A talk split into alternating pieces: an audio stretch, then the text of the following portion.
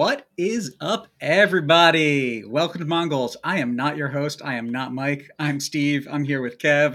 Uh, we're going to talk about soccer. We've got a lot to talk about about the Hounds, so let's go. Welcome, Steve. That was very good.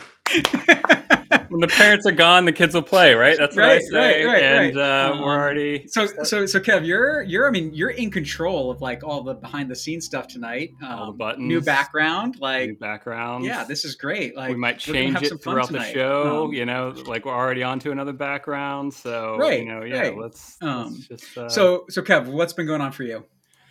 Um, I mean, in personal life, nothing much to talk about. Uh, it's been a good weekend. Summer's here. Humidity's picking up, uh, at least down here. I don't know. Is how's the humidity in Pittsburgh? I'm guessing it's Uh, lingering.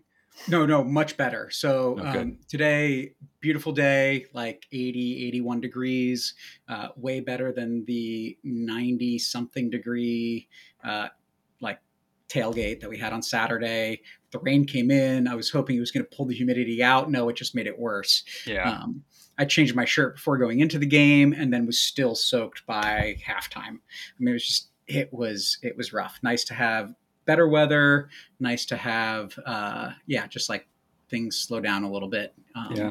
Uh, before, before, yeah, before tomorrow. Yeah.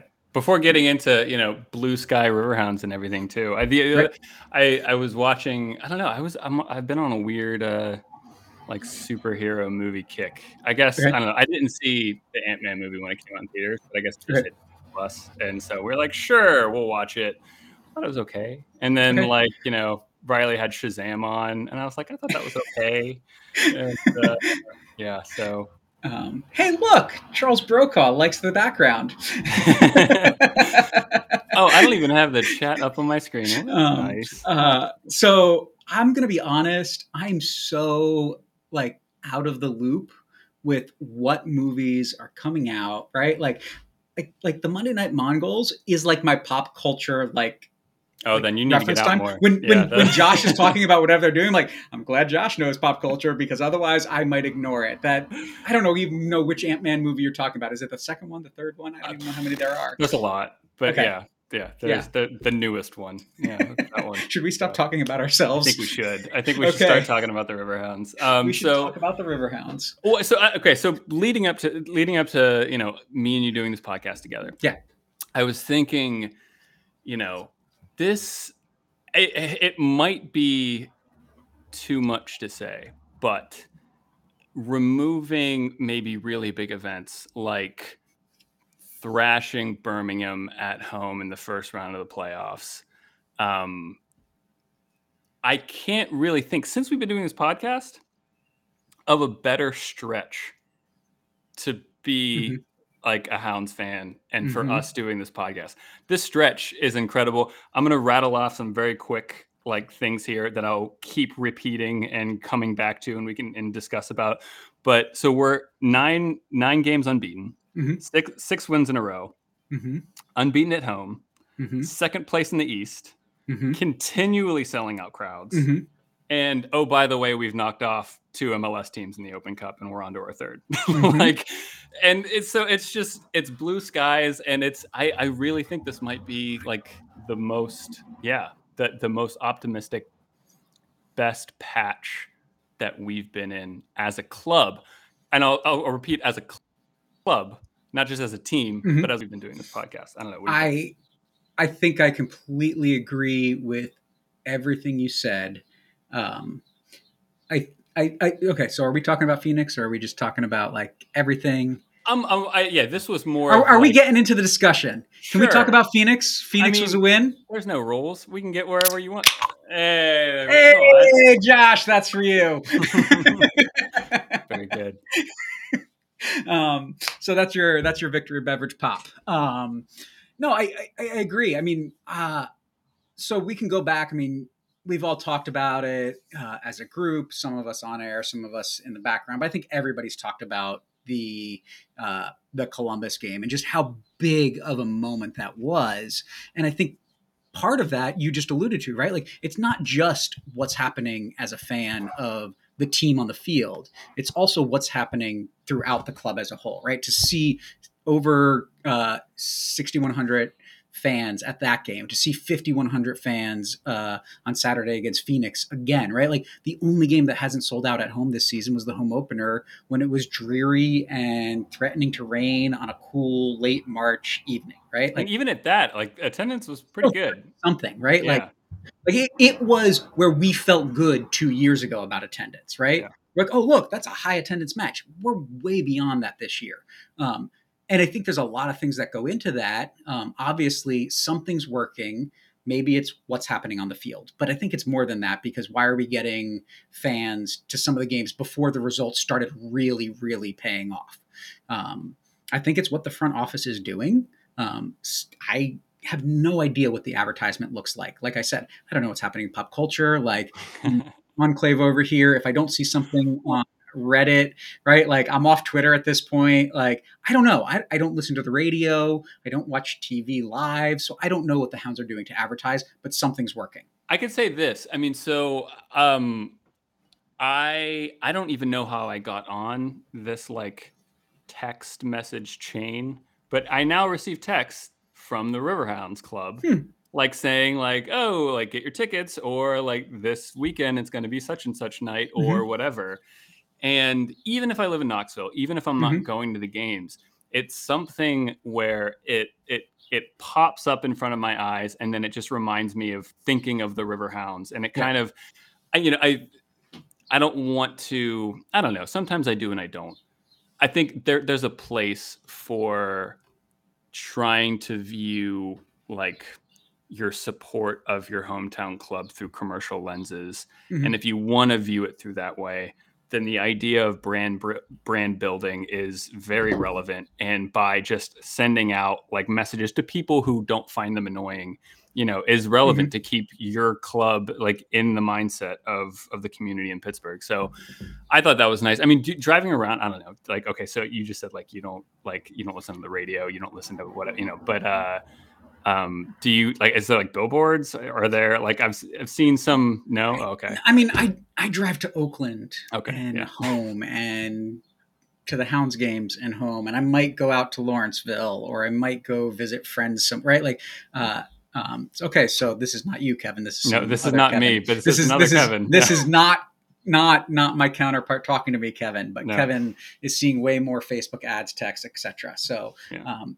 that that's great. Yeah, no, I, I, don't know what all the things are. Um, talking to people in the organization, they're speaking really highly about the new uh, television deal this year um, uh, with the CW, and so I think they're really high on that. I think that's paying off. Um, I'll say this though. I mean, uh, going down to my local uh, Victory Beverage uh, dispenser establishment. Yeah, establishment. Uh, the one that has uh, that that pours it into a glass for you. Um, um, talking to different people there. I mean, down there tonight, talking to a couple, and they're talking about, oh, like you like you follow the Riverhounds? Yeah, we want to come to a match. Like like we've heard lots of good things. I got dinner at a local uh, Latino grocery store, um, and uh, I've I've met the owner around town a few times. Like I, I know him uh, decently well, um, and he's talking about like wanting to try to get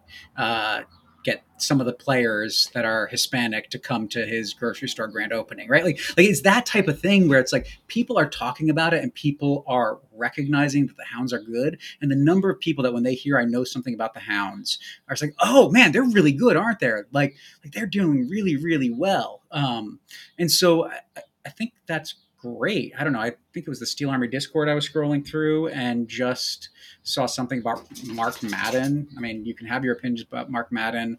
I don't pay attention at all, but I get a lot of mixed reviews. Um, yeah. But writing something about the hounds, right? Like, right. I think that's important. That type of level of media exposure is happening, and it's great.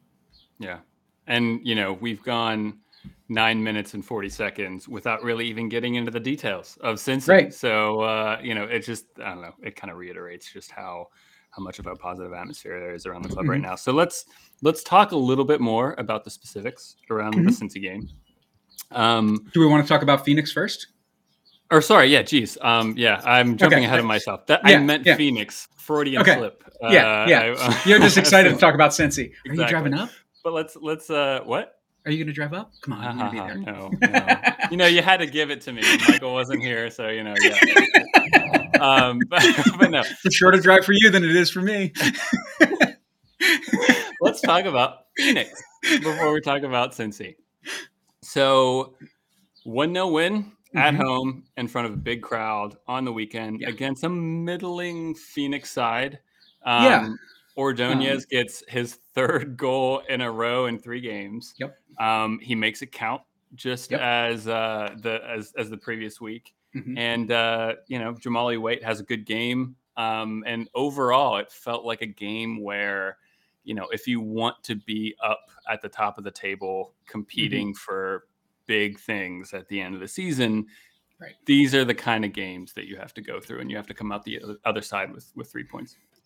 I agree. Um, I think some big takeaways for me from that game is uh, a Herculean defensive effort when the team didn't play their best. Yeah. Um, I mean, found a goal on a on a set piece again. Um, and at some point after Mike gets back from his vacation, maybe if it's on his vacation at some point, uh, he's able to post the interview I did post game with Arturo.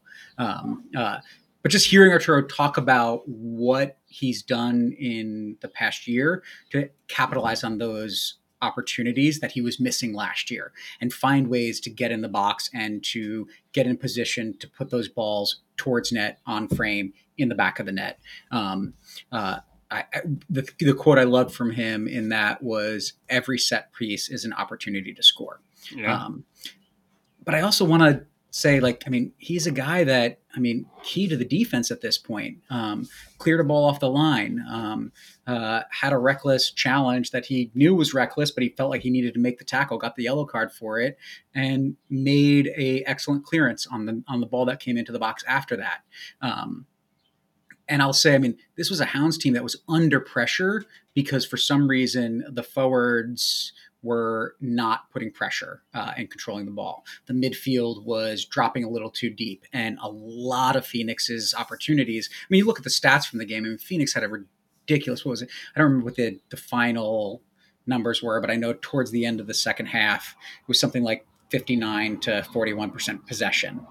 Um, and it Yeah, I was much mean, closer. in, At the in- end of the game, it Right. looks like they have around sixty-five percent. yeah, yeah. I mean, they and they were peppering the box with crosses, putting things towards goal. I mean, um, I joked with Jahmali after the game that uh, the only reason he had the best game of the season for himself is because he had to do something.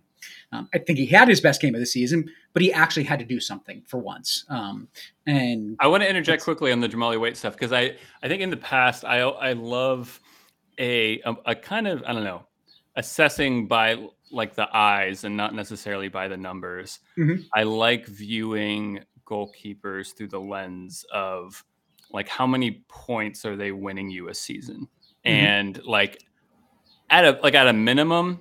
You want your keeper to be kind of neutral, where they're not Mhm. winning you points, but they're not losing you points either. Mhm. They're not. They're you're you're not one nil up in a game and a ball slips through their hands and it goes Right. in or something. Um, this was a game where I felt like like Jahmali Waite won us points. Where it, it you know it wasn't just the that one Mhm. big save that he makes, Right. you know, that's curling on the top corner. He has to do a lot more throughout this Mhm. game. And I think he, he he's a big reason this Mhm. stays one 0 and it's yeah It's, and so I think what you're saying in that is that he had the opportunity to win us points because other people were not doing as well as they could have, right? Right. Like like balls were coming in or the team was much better, right? Like yeah against us, right? Like like uh, as I think there are opposed to as opposed to he had nothing to do. Right. Yeah. Right. No, I think I think Yeah. there are points in the season where inevitably you're going to hit games Mm-hmm. where, like, yeah, for whatever reason, your keeper is going to be called upon more. You know, Right. people are off of it or whatever. But yeah, no, I I agree. I, I, But but but so I mean we can, we can talk about the run of form that the Hounds are on, and we can look at the game in Monterey, and I think this is a good uh, comparison game um, where we're up um, against a team that has some opportunities and has some players that can score, but rather than conceding like we did in Monterey twice, we were able to find a way to to get that win. Whether that's Jahmali, whether that's Arturo, other players uh, sacrificing things to to to make sure that they kept the ball out of the box, out of the net. Yeah, and I mean, going. I mean, that's it's a good call on the Monterey thing. I, am just going back to the Monterey game now and just looking at the lineups. I know you did some some good work, kind of compiling all the lineups. Um, that's that's flattery. I just copied and pasted. Dude, it's way more than what I do normally. But I but it, it, it is striking where I'm just I'm looking at lineups from from the Monterey game and I don't know something that maybe hasn't been uh, highlighted yet because because because we've we've been able to win is we've been doing it without Dikwa, right? Like for mm-hmm. for a large portion of the season. Mm-hmm. I mean, up until when Kizza scores two goals against I forget who. Um, okay, Vegas. yeah. Um, up until yeah. that point, I mean, we're really looking at Dikwa being the answer to any mm-hmm. goal like that that we need. Right. So the idea, you know, at that point in the season, the idea where we're going to hit, you know, not just a game, but you know, a couple where we're going to have, you know, mm-hmm. regular season games where we're going to have to play without Dikwa you're hoping, okay, well, maybe we can get two draws or something like that. But, right. you know, to, to, be able to, you know, at the beginning of the season, we were struggling to get shutouts. Now we're getting shutouts. At, the, at the beginning of the season, we were unable to score without Dikwa. Now we're scoring without Dikwa. I mean, granted, it's from, mm-hmm. it's, it, in both cases, it's from Ordonez. And, and I don't know how long that'll mm-hmm. continue to last, but um, yeah, I mean, to be able to do this in the absence of Dikwa is just huge. But but I, but I mean, I think that's part of what goes into a successful oh, season, isn't yeah. it? Like like when you're not finding the ways that you're normally able to get your results, somebody else is finding a way to step up and do something, right? And so, yeah, you look at that that game uh, against uh, Vegas, and Eddie puts the game-winning goal in, or the the goal put us ahead, and then eventually the one that was would have been the de- decisive goal before um, before the other two goals came in, right? Like, I mean, if that if it was only his two goals, it's a two one game as opposed to a four one right. game. Um, and so you're finding guys that are scoring in important moments between him and Arturo right now. Um, and no, do I want to see a center back uh, shooting up the goal scoring charts. I mean, like it's not that I don't want right. to see that. I don't want to see Arturo at the end of the season being our second best because I think if that's the case, because I yeah exactly it's not good. Exactly. I I want to see Tola get on the score sheet and score five this season. I want to see Eddie put 9, 10, 11 goals in the back of the net. Forbes, and yeah, Right, right, right. Um, and I was, I was I was talking to a buddy uh, about this recently, and uh, he was saying like, "Oh man, we need something more than just uh, just Dikwa putting the goals in the back of it." I was like, "We're getting that, but also like, how many people were frustrated in the past seasons where we'd have four or five guys at four goals and one guy at seven and be like, oh, we don't have a really right. clear focus of our attack, right? right? Like, like, so so pick your what you're complaining right. about. And if we're complaining about this season, we're complaining about being second in the East, um, in the quarterfinals of the Open Cup, facing the best team maybe on the continent right now um, on Tuesday tomorrow night, which is, um, a, which is a hard team, thing to say about Cincy. yeah, yeah, yeah, no, like they're ridiculously yeah. good right now. Um, uh, but then also like the team that's ahead of us in the table is who we have at home on yeah. Saturday, and right? it's a like, it's a one point so, difference, right? So like the game exactly right, like like winner take all yeah. on Saturday. Um, and if you had told me that the Hounds were going to be in this position uh, before May started, I don't think any of us on the pod or most fans would have been in the position where we are, which which I think goes to what you're saying that best period in in podcast coverage of the no, Hounds history, if not yeah. ever. No, it's it's yeah, yeah. Uh, it's so I I want to talk. Let, I want to kind of go back to Ordonez a little bit because um, mm-hmm. I think he becomes, you know, in in the absence of Dikwa, Ordonez fills the role. Um, you know, unlikely hero. I'm not sure. I think you know most of the season. I think he's been showing his quality, his leadership. I kind of, I, as an mm-hmm. offhanded comment, I threw it out uh, like a week or so ago about you know Ordonez being captain material and really showing a lot of leadership qualities. Mm-hmm. I think, I, I mean, I think we were, uh, you know, at the beginning of the season, you know, I was around scratching my head, like, man, I don't know how many leaders we have on the field. Um, you know, I think over over the course of the season, Dikwa grew into it and showed a lot of leadership Mhm. capabilities pretty quickly, actually. Um, and you know, I don't know, ever since in the absence absence of like you know Greenspan or Hugh Roberts, maybe even Vonky Asil and somewhat of a of a silent leader along the defensive line, I think we were kind of lacking that a little bit, and I think Ordonez has really kind of Mhm. come into his own now. Um, Mhm. You know, having two game winners and two shutouts and playing really well. What I think, you know, he's made player of the week for the USL or, or like team of the week for the USL, I think a Mhm. couple times. So, Yeah. I mean, yeah, Ordonez is just kind of on fire right now. I think it was, it was something that I'm not needed, but is, is, is nice now that we have it. Well, I I I think what it does is it provides leadership throughout the field, right? I mean, we can talk about uh, Kenny's leadership. Um, maybe not the most vocal, maybe not uh, the one that's going to get the most animated on the field, um, but definitively, I mean, you talk to players throughout uh, his time as a Hound. You talk to Bob, you talk to him. Um, he's going to be quieter, but he's going to be really, really strong in his leadership, and he's going to pull guys aside. Is, is the sense I get. Um, I think what's been really fun for me to see over the course of this season. Um, uh, and so I don't know if this is something I sh- should be allowed to talk about or not. Um, uh, but going to practice at, at times, and um, when Junior was still out, um, Bob coming over him to ask ask him like, "Hey, are you seeing what I'm seeing? Like, like I'm seeing this, blah blah." blah. Like, like Bob asking a player who's on the sidelines injured, but like observing, like, like I'm making sense, right? Like I'm not making this up, right? Like that speaks to me of the leadership that he sees in someone like Yeah. Junior. Um, I, I wish I had known you were going to talk about this. I don't know if I would have had the time to, but like now I'm wondering, like, who's worn the armband this year? Mm. I know Kenny has. I know Robbie has. Um, I think Danny has at one point or two. Um, I think Chico. yeah, I think so once, too. Yeah, Right? I like, don't know if Dikwa like right? So, like- started games with the armband, but I know he's like finished Right. with the armband. right yeah. but so like that's a like like i think like it's insignificant in like the grand scheme of things but it's really significant when you think about what does that mean in terms of the team dynamics and bob's relationship with who he sees as leaders on the field in the moment right like who does he want speaking for the team if somebody has to go speak to the Right. ref um, and you're right like I, i'd also put jahmali in that uh, in that conversation as as a leader. I mean, with the experience that he's had with Jamaica, um, the the growth that he's had as a keeper, um, and uh, talking to him a couple weeks ago um, about how he was feeling about things. Um, just like I mean, a guy that I think has really really stepped up. He's shown Um, confidence. I mean, there, there, there's been like a yeah, something. I don't know, just something in the way he's moving, something in the way he distributes uh, balls to like restart play. Mhm. He he he has a he has a posture about him that it's it's it's of a keeper that is confident in his in his abilities and, and knows Right. he's in a good moment.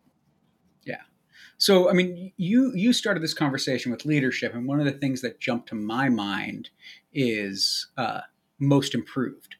Um, and I, I was just kind of as you were just beginning to talk, thinking about like if we were to at this point, and I don't remember if there's a Steel Army in the Player of the Year voting, um, if there's a most improved player category.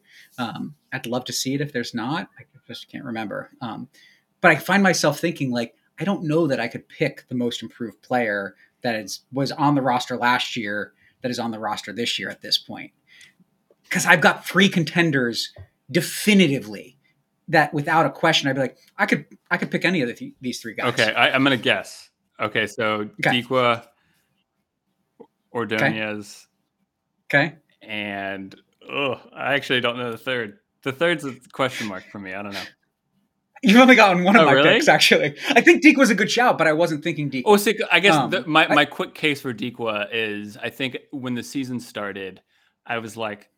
10 goals maybe this season Mhm. you know and that's a and i would say that's And a pretty good you know return i think he's gonna well, and in all comps, he's at exactly. ten already. He's he's well beyond Right. that, and I think he's Um, evolved as a player. Yes, No, I think I think he definitely deserves to be in the conversation. I think I just look at him more as uh, it's not that he wasn't this good or, or or wasn't close to this good last year. It's just that he had a lot more competition for who the focus of the Right. attack was with Russ and Right. Alex on the roster. Um, I, I I would put uh, Arturo Ordonez. Jahmali Let me guess the last one? and Nate Dos Oh, okay, Santos. never mind. Sorry. Well, it wasn't going to be Dos Santos. I was going to say, I, Okay, I've, okay. I've been impressed with Ibarra's um, trajectory over the Okay. course, but yeah, Yeah. yeah, Dos Santos Um, played really well too. Yeah, I, I think the difference is is I don't I don't see as much of a difference with Ibarra in terms of like material difference on the Mm. field. I think he's just I think he is better than he was last year. But I think you look at Nate and he's become a good uh, outside back and a three center back, which is what he played in college. So moving back into that, but then still has the opportunity to go wide as a wide back. Um, but seeing him at, in that center back role, I think has just been like with all of the speed and the coverage. I think that's one of the biggest differences is his flexibility to get back in that position. Um, it's just like it's insane. I didn't know he played that role in college. That's a really interesting. Yeah, he played as a center back. Apparently, I only know this because because of talking to Grubba Right. about it. It's not something that I knew, but Grubba was like, "Oh yeah, he definitely played as a center back." And I was like, "Oh, okay, thanks." Nice. Yeah, no, I, I think Dos Santos is, is a really good shout on that. Yeah, I think at the beginning of the season, I distinctly remember having a chat on here with Josh about saying I think our weakest part of the team in that moment was our fullbacks, and like Dos Santos was part of that conversation. And yeah, I mean, just the absolute transformation now, where yeah, he is rock solid back there. Um, yeah, Yeah. no, that's good. That's a good call. Do, Um, do you want to transition into a little bit around uh, the conversation around like uh, the the lineups over the past you know month or so? Yeah, yeah. no, I mean, I, I shared that spreadsheet with you. I mean, it's just lots and lots of Yeah. names. Um, I think the question, because I mean, Mike talked about this last week um, in terms of uh, the Columbus game um, and how I said to him that, like, you guys were talking uh, Monday night before that. I forget who um, about, oh, so and so and so and so. Look how they've worked their way into the starting 11. I was like, I, I'm not convinced they've worked their, themselves into the starting 11 as opposed to in games where the schedule is compressed, the need for rotation, Bob is really comfortable turning to a lot of different guys. Um, and with that, even in the post game on Saturday night, he wasn't happy that the defense was under so much pressure, but he also recognized that, you know, like there's been a lot of different players that have been playing together, and the synergy might not be there when there's so many changes week to week, game to game. Um, and so the team is still performing with a lot of those changes Mhm. happening. And I think that's for me the takeaway that there's so many guys coming in and out of the lineup. Um, I mean, but it keeps changing. And as it keeps changing, you start to see that the team is still finding ways to get results. Yeah, no, I mean, and, and to your point around, so okay, so Dikwa being out is a little bit of a Mhm. a wrench in looking at like Mhm. consistency in starting 11s over the past you know, like month Yeah. and a half. Um, so I mean, Kizza gets three starts in a row, but I mean, I don't think we're. I don't know. I mean, unless unless Bob wants to play two up front, I mean, it, that's Dikwa's position when he's when he comes back like fit and and ready. Sure. Um, uh, but I mean, looking, uh, you know, a, a consistency has been. I mean, Forbes has been a mainstay in this in this lineup. Um, you know, I, I think I've been I've been critical isn't the right word. I've been wondering how Forbes will be managed as years roll by in his career. Um, and Yeah. So, I, I yes, but consistent in the lineup in league Mhm. games. He hasn't started uh, either of the Open Cup games against the MLS teams. I don't I don't want to jump ahead too much, but I just I'm it's crying out for it. I mean, do you think that continues against Cincy? I I think so. I don't think it is a question of quality. I think it's a question of uh, Kenny's ability to play uh, 65, 70 minutes three times in a week, uh, as well as his speed on the on the pitch. That I think Bob is much more willing to put him in positions where the play is not going to be as fast, but I, but I'm wondering if he recognizes that he wants Kenny to be in as a stabilizing presence, not as a what do we have to lose? We're playing an upper division team. There's there's like we're not expected to win, so let's go all out and let's put the speed out there. Let's put the younger guys that have the energy that can do the press. I think it's a lot more of that. And and in scenarios, I mean, it's it's essentially restating what you just said, but maybe in a slightly different perspective.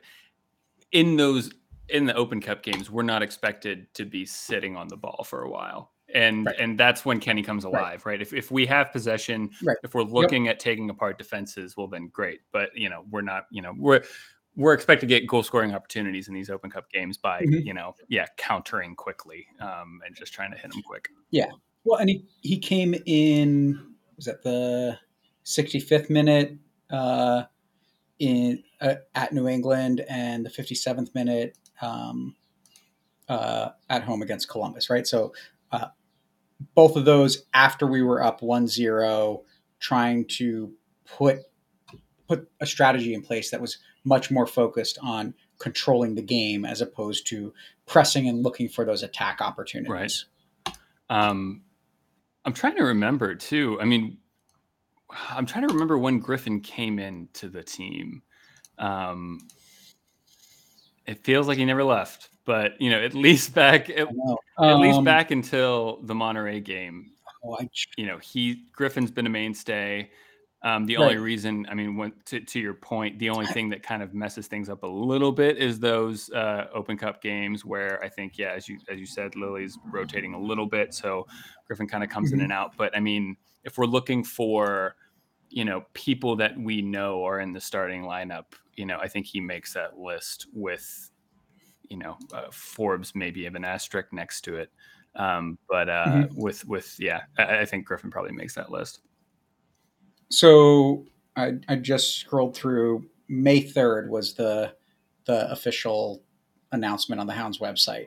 Um, I don't, and, and, he's he's he's been in it since. I mean, like right, and, and so, but that was two days before the Monterey right. game, right? So, Kev, your boy. I, I, I, mean, the team's the team's in the best stretch of its existence that we. You know, you, you might be right. Case. You might be right. And, and it's since Danny Griffin came back. yeah, no, you might be right. I mean, people, you know, Pittsburgh sports all the time on YouTube commenting. Yeah, in my opinion, Danny has made a big difference in the team. Yeah, no, I mean, undoubtedly, um, he's made he's made a huge difference in the team. Um, I, I, I can't even yeah. I can't even say anything. I'm just gonna leave it there. So yeah. so I, I I'll say this right, like like in my conversations with him in conversations with Grubba and conversations with Bob, um, the ability to have players like Junior and Zvetslut uh, in the game uh, allows Danny to play Junior much more. Next is what Slut's name. Okay, he's way better. oh, he absolutely is. But but it, but it frees Danny up yeah. to be able to be a more attacking or more advanced um, uh, midfielder than what he's been doing for the past three seasons as, as, a hound, which I think is much more of his natural talent yes. set, right? Like, so Bob was forcing him to be back to push another player into a Bob Lilley defensive role, as opposed to giving the player the opportunity to excel at what they're best at.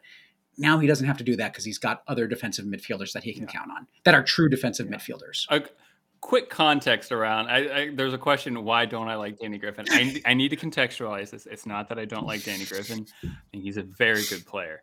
I think last season in my opinion his his impact to the team felt a little overplayed. I think he was he was an absolute engine. He played so many minutes and he was a solid i think support unit general defensive, maybe box to box midfielder in the team. And so I thought he was a he, he was just a good USL midfielder. I think he's kicked in a midfielder where I thought like you could probably find other people that generally do his role pretty well as far as what he was doing last season. This season, he's came in and he's been yeah a revolution and he's been higher up the field he's been scoring goals he's creating chances he's winning games. I mean yeah he's he's showing he, he's mm-hmm. bringing that engine further up the field putting more bodies in the box and and and, and making big differences. So yeah no i, I think danny's is great. Um yeah. okay well i guess before we we do have I mean, I, I, imagine we're going to talk about the Cincy game probably a little more than the Charleston game, but I touch on both of those games a little bit. Before we transition onto that. Um, Steve, mm-hmm. I, what we talked a little bit before about, we you know want to bring up how on top of all the good feelings around the club, uh, before the Phoenix game, we had, I believe, our first ever wedding at Highmark, which. Oh, absolutely. Yeah. yeah. Uh, Colin and Cam tied the knot on the field. I like, I mean, the, the front of the Steel Army section, like people were lined up, people that know them much better than I do. They're nice guys. I don't know them super well, but they're really nice guys. Um, uh, so I was a little further back. So I have no idea, like, what the vows sounded like. It was only a few minutes. Um, I think uh, I think it might have been Collins. I don't know if it was his nephew or younger brother or something. I didn't ask. Um, like gave him the rings, but the, this little kid was like super excited. Like each of them had one of their parents there, um, uh, and then uh, yeah, they got married on the field. Like super cool thing to celebrate Pride. Um, I'm glad for them that uh, it was a Hounds win because yeah, been, uh, I just yeah. imagine I don't know whose idea it was, but like you know that's like like the joke that you always have anytime you're in an argument. Like, well, why'd you make me get married on the Hounds yeah. lost day, right? Like now now that joke goes away, so they can just always celebrate that day. Um, uh, but yeah, no, super cool thing. Like what a what a cool uh, unique way to um, uh, for the team to allow people to celebrate Pride um, for the fans, for the Steel Army, and for Colin and Cam uh, to do that. Um, so super cool. Um, uh, and then as they like after they afterwards they came around and walked into the stands, and uh, one of the other Steel member Steel army members had gotten a lot of those like little soccer stress balls. So everybody had one, and instead of throwing rice, we threw soccer balls at them. nice. Yeah. No, it's great. I mean, I, I I wonder if like you you know they're looking at the schedule and they're like, eh, like I don't know, what do you think? Like Charleston, maybe not. I don't know, Tampa, maybe not. Phoenix, okay, yeah, let's do. it. yeah, well, but it was Pride Day in Pittsburgh. Oh, okay, well so there you go. That's, that really that's helped. Nice. Yeah, yeah, yeah. Like no, I was giving somebody else like in at the tailgate a hard time. I was like, hey, you have sunscreen? And she's like, no, why? Do you need some? I was like, no, but you do because you just see your nose. Like, oh no, I was at Pride for four hours. oh, nice. It's like, oh, okay, that makes a lot more sense. I was like, that didn't. Sorry, you've got a sunburn. nice. That's where I feel old when I'm telling people to put sunscreen on. I'm with you, man. I mean, you know, just I got you know getting getting moles checked. I am a, I'm a fair skinned guy, and so yeah, I'm I'm right there. High high SPF. Yeah. But um, um, but yeah. So okay, so moving on to the Cincy game. Unfortunate that it's not i know i feel like we need a collective like little exhale because i don't know i mean it's it's eh, we all you know anytime you go deep in a competition like this you know it's going to get difficult and you, you know it's only going right. to get more difficult right so on one hand yes you're summiting the mountain a little or not summiting but you're getting higher up the mountain every, with mm-hmm. with every passing round that you that you get through but it's you know the weather's a little more dangerous up there. The mm-hmm. visibility isn't great. It's, it's colder. It's it's harder conditions, and and I think you know this absolutely falls into this metaphor that I'm trying to build. Um, Cincy are in great form.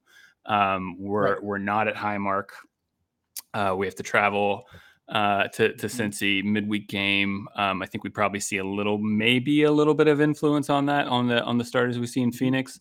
Um, but uh, but yeah, I don't know. I, before we even get into the tactics uh, around what you're yeah. thinking about this, I mean, how, how do you how do you feel? So, I mean, I'm I'm thrilled. I'll I'll be driving out tomorrow. Uh, one of my best friends is um, uh, his mom lives like 20 minutes from the stadium. Um, so two of my buddies from from out here. Um, they both come to games a few times. Two of my closest friends. Uh, we're all driving out, going to the game, staying at staying at Jimmy's mom's house, and uh, she's coming, and her mom is coming, and her mom's boyfriend is coming, sitting with the Steel Nice. Army group. So it's gonna be fun, right? Like, um, super excited about that. Like, they're just thrilled to like come and see the environment. Um, but um, what I think. Uh, close to 30 people are making the trip if i recall correctly from the last time i checked. Um, so i think like for a game that is almost five hours away like that's a great on a tuesday Yeah. night that's a great effort from uh, the fans that i know from the steel army um, that are going. Um, i think that we saw a little bit of it in in the game um, right? Like um, Chico's still not 100% fit for Phoenix, and uh, well, Eddie I know you mentioned this. What I think the last podcast, um, but what you you have the sense that he's probably going to be fine for Cincy. I, so, from what I have heard from people on the team, including Lilley, um, very, very high hopeful expectations that he'll be ready for That's tomorrow good. night. Um, he did not seem concerned with his injury when he passed by me uh, a week and a half ago at practice, um, and so like it, it- so it wasn't a serious serious thing right? Like it was a knock a sprain or something like a like a pull or something like that Right. right, like like it was not a like a twisted ankle or anything like that that's going to take a few weeks to really heal. Um, i get the sense that it was like either a pull like upper thigh or a knock to that or something right? Like something that just like you need a few weeks but not an extended absence. Um, but also with eddie having gotten the red card against columbus at the end of Yeah. the game um, it was really obvious that and, and bob even talked about this because i asked him like you made a couple of substitutions at halftime um, uh, against phoenix uh, it was very much just that he felt he could put a stronger defensive player in um, in place of Burke, and that with Tola Showunmi, it was not that he was hurt. It was just that he wanted to manage his minutes because he knew he didn't have Eddie for uh, Cincinnati. And he's like, so I had to make that strategic decision that you know I think Tola is going to have to play against Cincy. We don't have Eddie available, so I didn't want to run him too hard when I could run. Like the plan was, Eddie was going to be in for the entire game until his cramp, and then he had to get pulled at the end of the game against Phoenix. So um, if if Dikwa is fully fit, Dikwa and Tola should be very available. Um, and I think we see a really strong and similar lineup to what we saw against Columbus, where you've got What? Strong defense with fast players at the back. You've got the full strength of the midfield with Etou, Griffin, Mertz, um, uh, one or two other midfielders, um, and and then you're going to see Chico and uh, Showunmi up top probably. So So, as a um, reminder, against Columbus, our lineup. Um, I guess I, I'm gonna t- slightly. Well, I don't need to ignore the the. Well, no, I'm gonna ignore the back line because I feel like we have we have so many options at like who you play at at wing back and who you play even bring in at center back. But for for at least the forwards, yeah, you, so we have Dikwa and Showunmi who start against Columbus, Mhm. and then our midfield is Mertz, Ybarra, and Griffin, three young, energetic midfielders Mhm. who who bring a lot of energy to that. I I agree with you. I think Etou maybe comes in for what because of what I think during the Columbus game is no was Etou still hurt around the Clumps game? No, he was, he was Um, fine. He was fit. Um, I feel pretty confident about that. he came back. I didn't he make his first appearance back? No, he made his first appearance against the Revs. Yeah, yeah, yeah, yeah. because he wasn't he wasn't on the like the media lineup, but he was on the officials card because he was a super late ad that uh was it YouTube was streaming that one like the announcers from US Soccer whoever they had for that I forget who, who did who called that game didn't know that he was available um and so he came in and everybody was really Right. surprised um so he's been back for a little while but yeah no I mean he came in uh 74th minute against Columbus um but that's because he had he had played against Vegas and he had played uh, against the Revs um, before that. So um, Yeah. I think it's more getting him back to match fitness. Um, yeah, I think anyway. So I think you're right. I, I really like your call on probably a midfield of I don't know. I, so Mertz mm-hmm. doesn't start against Phoenix unless I'm I'm unaware of some knock that he's carrying. I would expect right. Mertz to play. Um, I would expect Etou to play mm-hmm. probably. Um, mm-hmm. Griffin seems like a mainstay and like you know an Open Cup hero at this point. Yeah. So I feel like he goes into.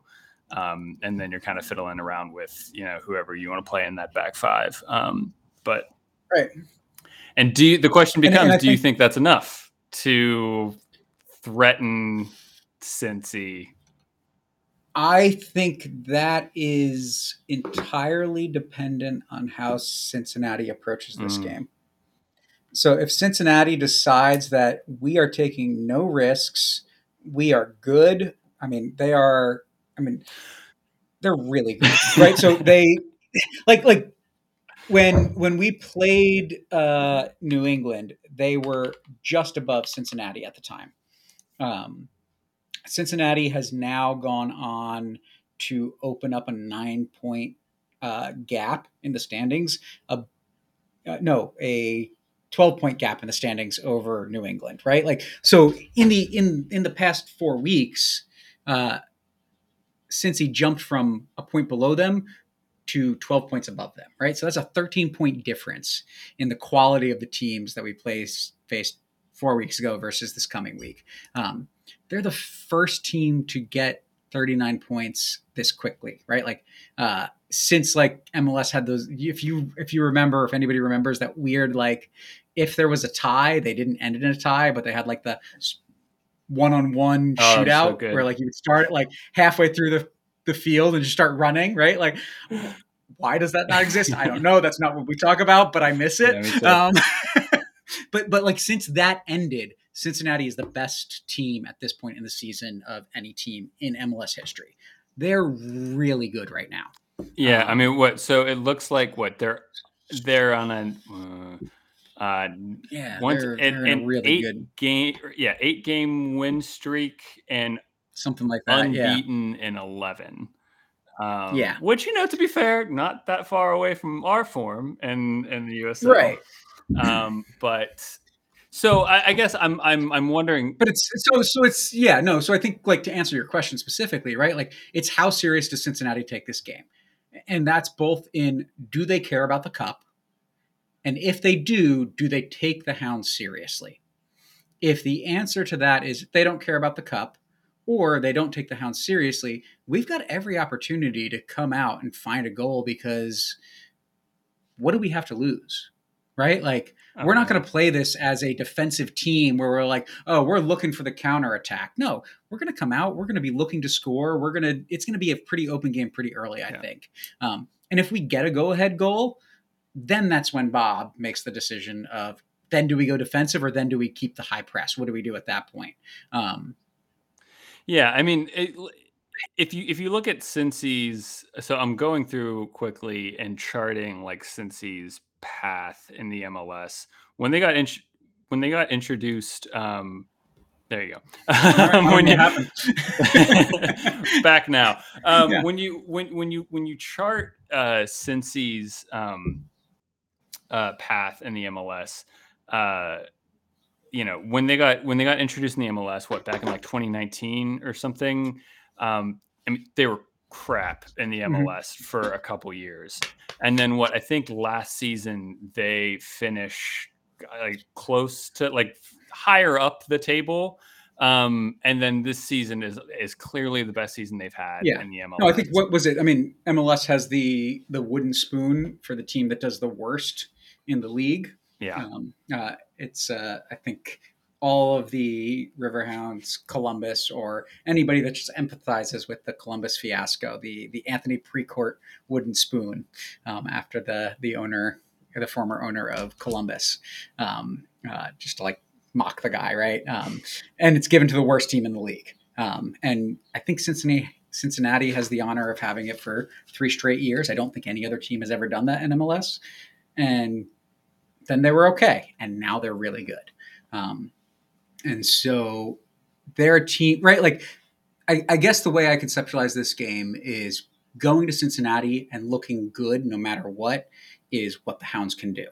They, this is a team that is good. I mean, some of the best players that made a difference in the Open Cup match there last year are firing on all cylinders for them if they're in the game. I mean, you talk about uh, Luciano Acosta um, uh, came into the game for them last year, um, started their last Open Cup match, right? Like, so it's not that they're not taking this cup seriously, but it's at this point in the season how compressed is their schedule, how much do they want to push things when they just had a narrow win against Chicago on Saturday, play again at Vancouver uh, this coming Saturday, right? So they've got to travel to the West Coast. Like that's got to play into their minds.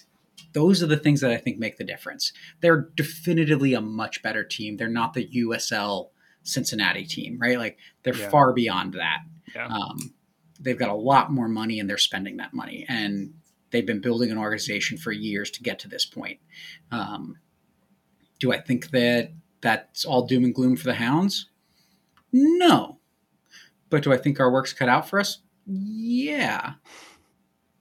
Let's just go have fun and have a good showing. And yeah, no, I, th- I think that Birmingham loses, and then it doesn't matter because then we get the uh, the prize money for being the uh, the best uh, lower division team. Oh, see, I'm I'm unaware of that. What oh, yeah, if, yeah. if if you're the best performing lower division so, team, yeah, you I, get money. Ah, uh, now I'm now I'm questioning the amount. I want to say it's twenty five thousand dollars. I mean that recoups what what we had to spend for to host the last round. Yeah, yeah exactly. Right. Um, Not that that no, was but, a problem. But, yeah. but, okay, let me put it to you this way, right? Like that's like like next year the uh, league minimum salary will be twenty nine thousand dollars or thirty one thousand dollars. It's twenty nine this year. Um, and so right, like so you're talking about a significant portion of a player's salary next year. Right. Yeah, MT Williams just confirming yeah. 25k. Okay. Yeah. Um, but uh, but yeah, no. Okay, so yeah, like to be clear and to kind of reiterate what you just said, I don't think any of us are thinking seriously that like, like I, th- like I, you know, like, you know, since he's not going to take this seriously, and so therefore we're going to win. I think like if if you're trying to build a case for how we find ourselves through this match and like how how this kind of ends up in our favor. I think that kind of is a narrative that is in the cards that could potentially happen in our favor whatever i'm not yeah. necessarily thinking that is gonna gonna be the case it might have right. been different where maybe if this is later in the season um, and you know they're first in the east and they're a point above who's in second place then maybe that becomes more of a realistic scenario. I mean, at right. this point, what they're like six points clear or something uh, up on top. Um, right. So it's it's not even like this is like there's someone super close nipping at their heels. So it I it look it's going to be a tough game, mm-hmm. but um you know to to to a point like some someone made in the comments and and to a point I think you've been kind of alluding to no matter what happens. I mean, this has been an incredible Open Cup run.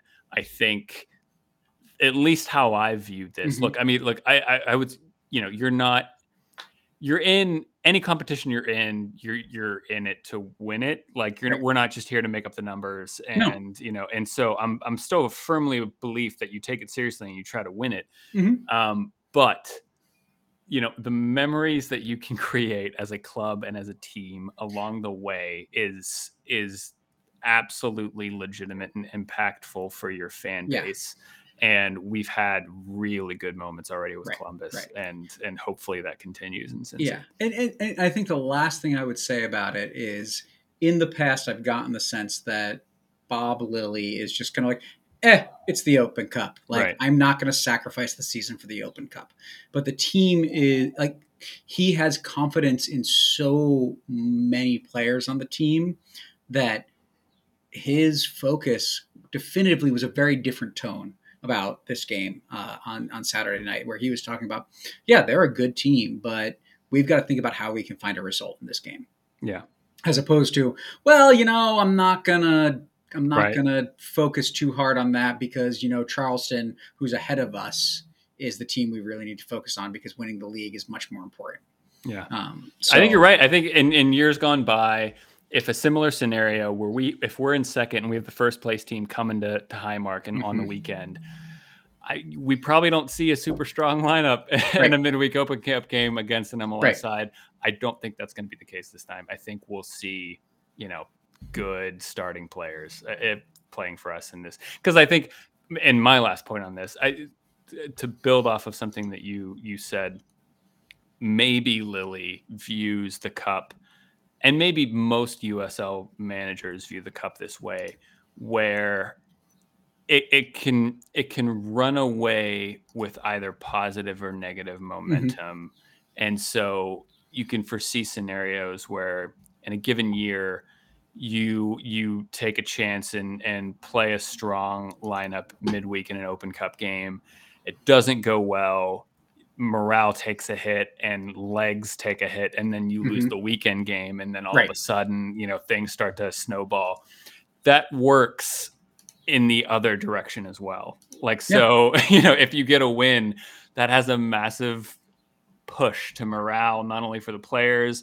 but for the Mm-hmm. fans it gives everyone confidence and and now we're seeing it as an asset rather than a liability um, yeah yeah. no I, I- I think that's 100% true and i think about that in terms of is that why we're in the position we are right now right like best run of form because we went to new england and I don't think anybody expected Marc Ybarra to assist a Danny Griffin goal between two defenders as a game win, right? Like, like that's not something, but it gives you confidence, right? Yeah. And then you see Danny. I mean, should have had the goal against uh, uh, who was that? Um, Birmingham.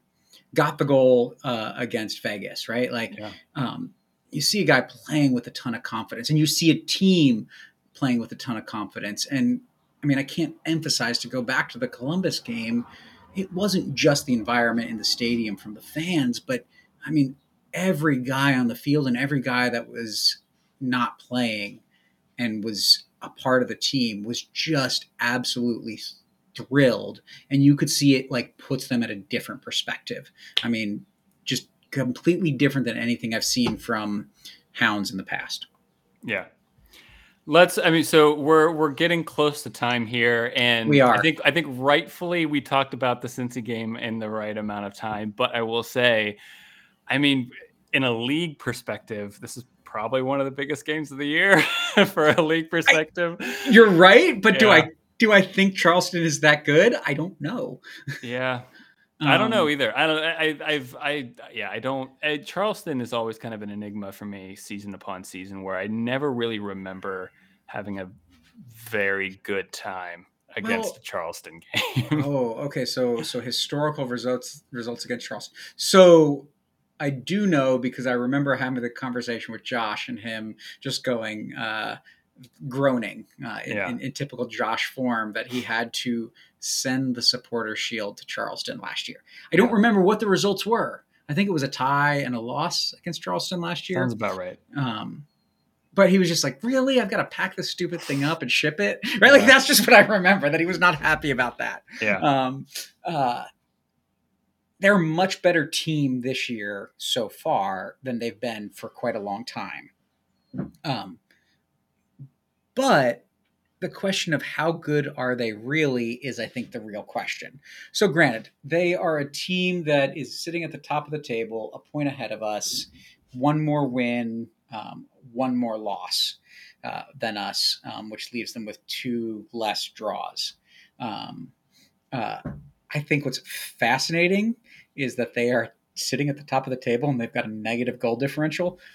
Granted, they had a 7 0 loss to San Antonio, but they had a 7 like this is a team that lost to a team. It's not like they played Sacramento and lost 7 0, where Sacramento is just wiping the floor with everybody they've played for most of the season. I mean, Sacramento is uh, one of the few teams that is just running away with the league at this point, right? Like, um, and I look at Charleston, I don't know if they're good or if they've just had a good run of form as everybody else has been getting better. Because if you had told me that Birmingham was not good when Yeah. we played them, I was like, "Mm, no, they're a good team. And Yeah. since then, they've been really bad. They're on a five game losing streak, right? Like, so Yeah. I, I, I, I can't tell if it's just that Charleston got lucky in early results against teams that ended up being better. What I do think is important is that this might be for quite a while the only opportunity that the Hounds have to prove themselves against a team that's ahead of them in the table. And that's a really important uh, statistic for me because last year, when I looked at the table at the end of the year, the Hounds were abysmal against the teams that finished ahead of them. Yeah. And beating teams ahead of us in the table is really important. And so it doesn't matter whether Charleston is good or not. This has to be a win for the Hounds for them to show that they are for real. I can, that's a really good point. Um, and I and I think I mean you know feelings change a lot if this game on the weekend is at Charleston. But I mean, it's at how Highmark. Mm-hmm. We're undefeated at home. Mm-hmm. And to your point, I mean, like I think I I think the likelihood of a win is much higher uh, than than a loss against Charleston on the weekend, no matter what happens in Cincy. Mm-hmm. Yeah. Um, and so that that's what fills me with confidence. And you know, by the time by the time Mike comes back, by the time we record another podcast right. next week, we could very likely be sitting top of the East. We right. could uh, we could have knocked out Cincy. You know, we'll see if that you know we'll see if that happens. But you know, I don't know. What I what I can say for sure is that we will still be in the top two no matter what happens in that game. Uh, no, no, no. We might might have two teams pass us, but if we get a tie, Jeez, that turned sorry, I misread quick. that. I did my math bad. I know that was bad math. Um, uh, as long as we don't lose, nobody can like nobody can catch us, right. right? Like like we're we're in the position where we're tied at the top of the table. We're we're still there. We're still in competition. But like I said, like go out, win this game. I don't. I'm not afraid of Charleston. Yeah. No, me right? neither. Yeah, and that's that's different, I think, than than what it might have been last year. I think this this team has shown not only its quality but its resilience in the face of a lot of okay. challenge and everything. But but yeah. So Kev, this is where we have to make the actual oh, predictions hard decisions. Okay, so let's start with Cincy. See, I was gonna get away with this without having to do anything, but all right. No, no, because because if we don't do this now, then I have no remembrance to put it in on YouTube. That's a good point. So this is my only way to ever get a chance to climb up on the leaderboards. That's a good point. Okay, yeah. All right. Well, look, I, I I'll say for for the Cincy game, I think the most of the year, I have kept a very like objective realism non hounds fandom hat on my head when making these guesses when making these guesses kind of throwing that away in the Cincy game and okay. it just it feels it. good to Crap. to back to back the hounds and you know they've they've proven you know they've proven me wrong in two open cup games in a row so yeah why, why not i'm, I'm now I'm a, I'm a believer i'll say we win this game 1-0 all right, keeping keeping the MLS team one nil victories alive. Um, I wish I had your optimism. I don't. I I am thrilled to say that I think the Hounds are going to come out. They are going to get the go ahead goal, Ooh. and unfortunately, Cincinnati has so many high quality players with like $40 million on the bench that they're going to bring off, and eventually they'll tie it and we'll lose 2 1 in overtime. That's my prediction. But we're going to play well, and it's just that you can't compete with a team that literally has a roster that costs 50 times as much as what the Hounds have. Honestly, I, I, was thinking that number too. I was like, is it 10x? No, it's probably more than 10x. Like it's yeah, like I don't know what it is, but like like more. I know like I know uh Acosta was because uh, I looked it up last year. It was like something like five point five million dollar transfer fee. Yeah, yeah, it's crazy. And if my really crappy math that I talked about last week is anywhere near close, that's five and a half times of what the Hounds' entire roster is for one guy. And for the what for the transfer fee, not for his wages. Right, right, you right. Know, so yeah, right. I mean, I I can say this that uh, I know for a fact that I, I don't know if he's the highest paid player on the Hounds, that I don't know. I know for the year, a player that was transferred in after the season begun is the most expensive because we paid a transfer fee for him. Mm, right. On the Hounds roster for the year. Right. But I don't think that's actually his salary, right? right? Like, so he had a small transfer right. fee, right? Like, right. I'm guessing his transfer fee was thirty, forty thousand dollars, Right. somewhere in that Right. range. Um, But none of this matters, Steve, because we're gonna win Right. against Cincy. All right. I like it. and what do you think about Charleston? Um, so I think Charleston. I think that um, I think we're a little tired, but I think that Chico is back to himself, and um, uh, the only way he doesn't reclaim the uh, top goal scorer uh, numbers for the league is if Russ does something pretty spectacular for Sacramento. Yeah. Um, but that he gets himself back on the score sheet. Um, and somebody else does as well, and we end up winning the game in a two, uh, a, a, a three to one win against Charleston. But like the tired legs catch up with us a little bit, and, and we give up a goal. I, I like three one. I but I'm not gonna do it just because I, I wanna if we if it is three one, I want to get more distance from you in this uh pick Okay. table. So So you going higher or No, I'm lower? gonna go lower. I'll say I'll say two 0 I'll say two 0 Okay. Waite's feeling it, or Ordonez is feeling it, so uh two 0 Um, so, okay, so I'm going to throw you a complete curveball. Okay. Um, so after the Charleston game, Yeah. Jahmali Waite leaves with the Jamaican national team. Goes to Europe for a couple friendlies, comes back to Chicago uh, for a national team game. I think is that is that Gold Cup? Is that Nations League? What I don't I forget which one's which, which one's first. Um, uh, but but plays the U.S. in Chicago uh, after they get back after Jamaica gets back from uh, from Europe for those friendlies. Um, so we're without our star goalkeeper. Mhm. Um, Christian Garner, for the majority of the season, has been the guy that has been in the 18. He started the first game of the season. However, in the past two games, he has not been in the 18, and Gomes has been in the 18. So, who's your keeper that's starting when Jahmali Waite is gone? Danny Griffin could probably do it, right?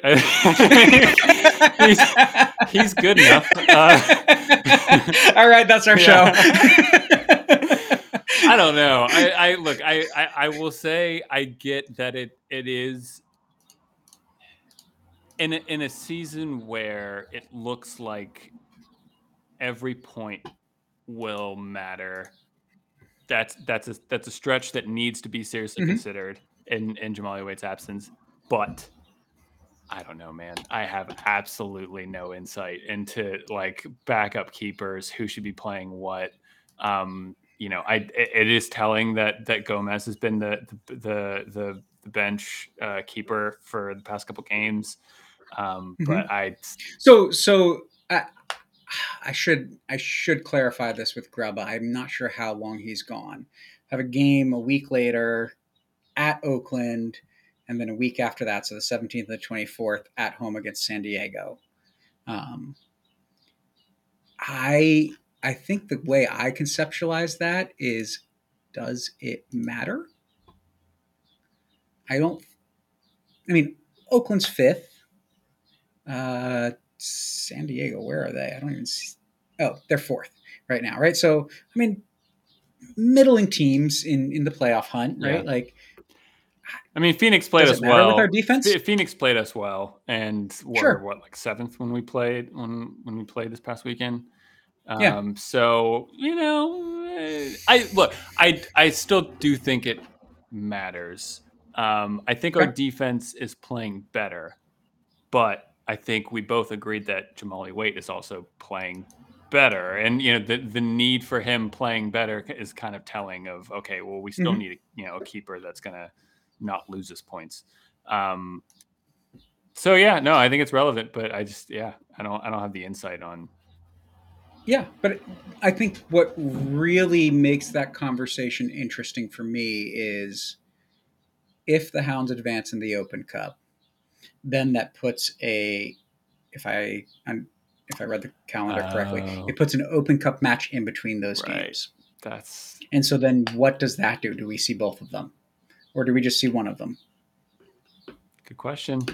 Good question that we will answer next week because I kinda don't have.